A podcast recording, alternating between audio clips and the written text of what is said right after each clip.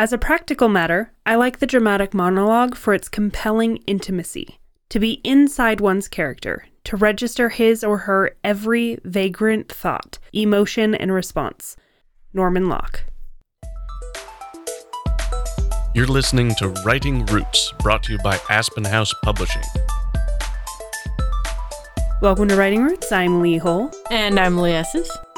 Today's episode is a little outside of what you might think of as writing for stories, but it's a fascinating study and it's one I feel can travel across to a lot of the other mediums we've talked about this month.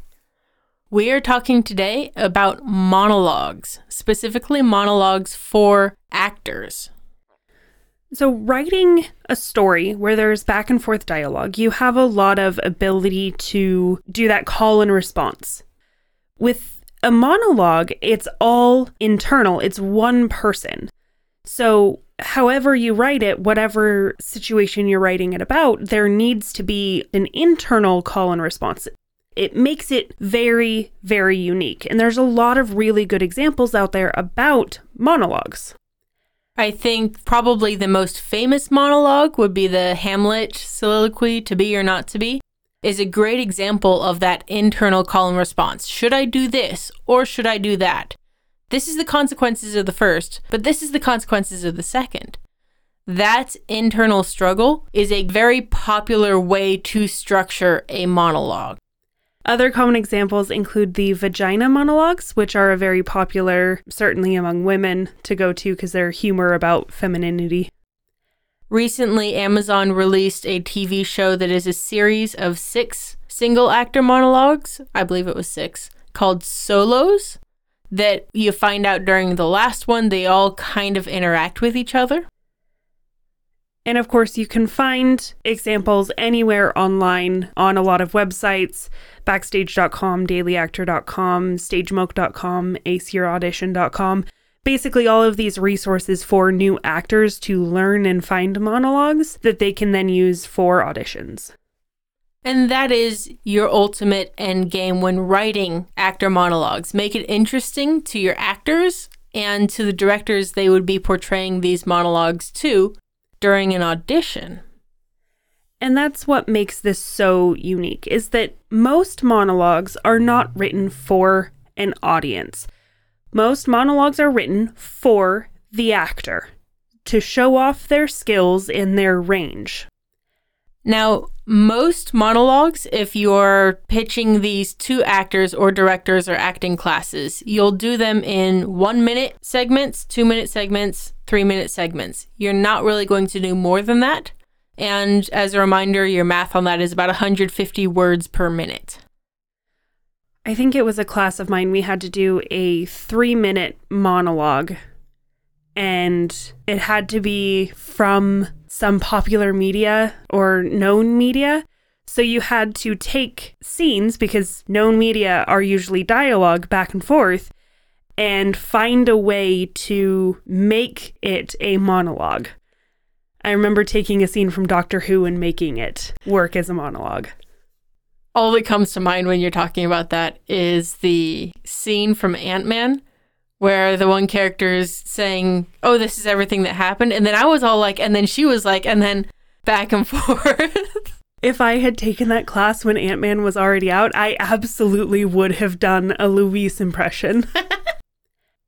Another element that makes this particular style of writing so incredibly unique is that it's for a single character. That's part of what defines it. So there's an internal struggle. It's very rarely an external struggle that puts this story together. To kind of go along with that, the monologue is either the internal struggle or the actor talking to the audience explaining to the audience some kind of struggle or situation that they're in and showing off the actor's range. If everything is butterflies and rainbows, the actor's range is butterflies and rainbows. And again, they will use these for auditions. So actors will be looking at your monologue and want to know a couple of things straight off the bat.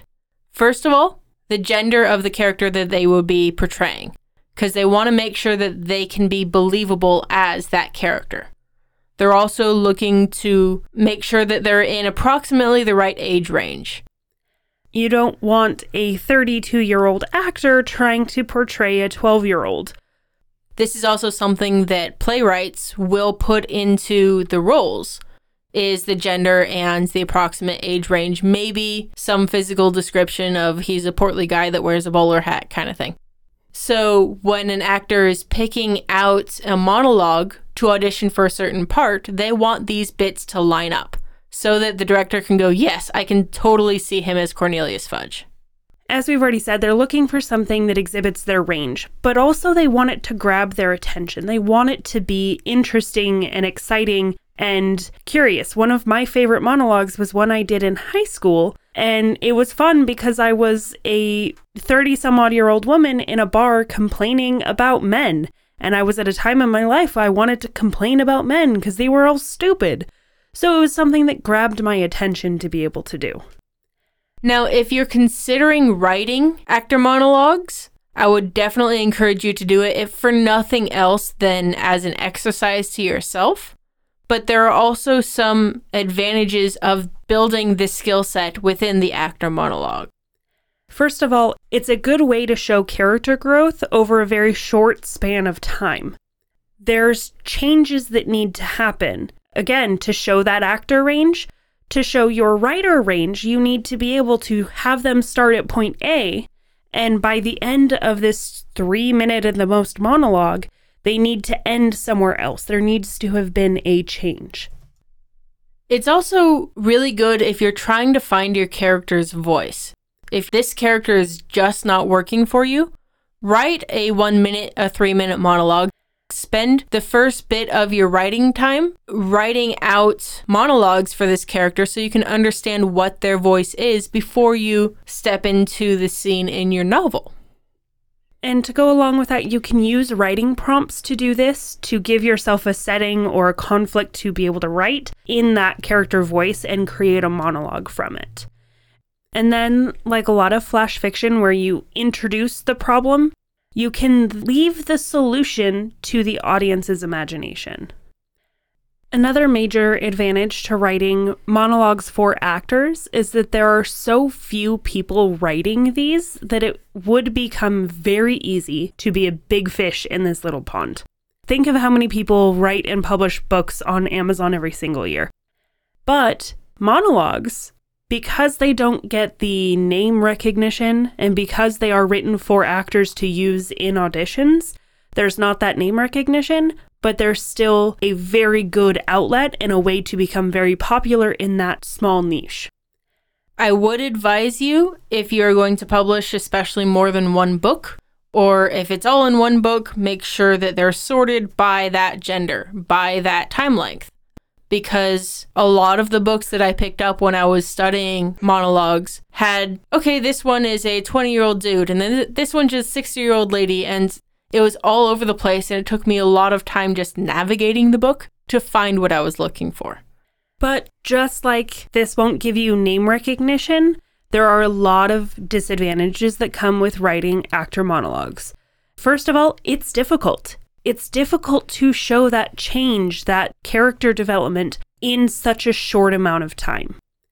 And it's also very cliche to write what I feel like is an interesting character because the villains always get the monologues. if you're writing a villain character doing this, it's so difficult to craft well without being comedic, also. Also, writing for a single character is very difficult because it is one person talking. And they need to have that back and forth still, that conflict, something that needs to inspire change.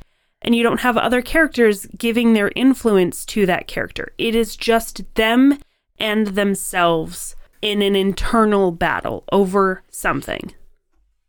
And just the physics of writing a monologue can be incredibly difficult. You need to keep track of how they're breathing, you need to keep track of their rhythm of speech so it's easy to memorize. Shakespeare is a really fantastic study of that. And make sure that it's still a logical flow of thought.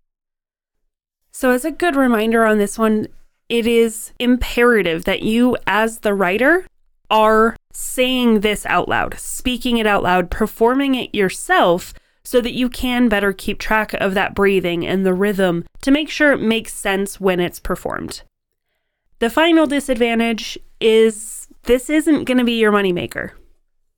Actors, if they find monologues that they like, they will share them around, but it's very rare that they will pay for them. If you have them as blog posts and that kind of thing, it'll be quickly shared. It's great for building that fandom, especially if you're working for screenwriters or stage writers. But ultimately, it's more about yourself and not the money part of being a writer. Again, actors are looking to be able to show their range.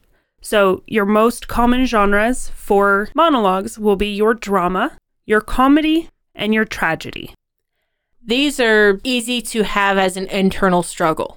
Whatever the internal war that's going on in your character is going to fall into one of these categories. And if nothing else, monologues will be good practice for you. Again, it's good practice to get into the minds of characters, it's good practice to figure out internal conflict and how to make changes quickly. Overall, writing those short flash fiction type things help you develop your skills. So, however you choose to go about this, if you choose to write monologues for actors or if you're just doing it for your own practice, make sure that you write selfishly. If you have a question or comment for our hosts or a topic you'd like us to cover, send us an email at writingroots at aspenhousepublishing.com or find us on Facebook by searching for Aspen House Publishing.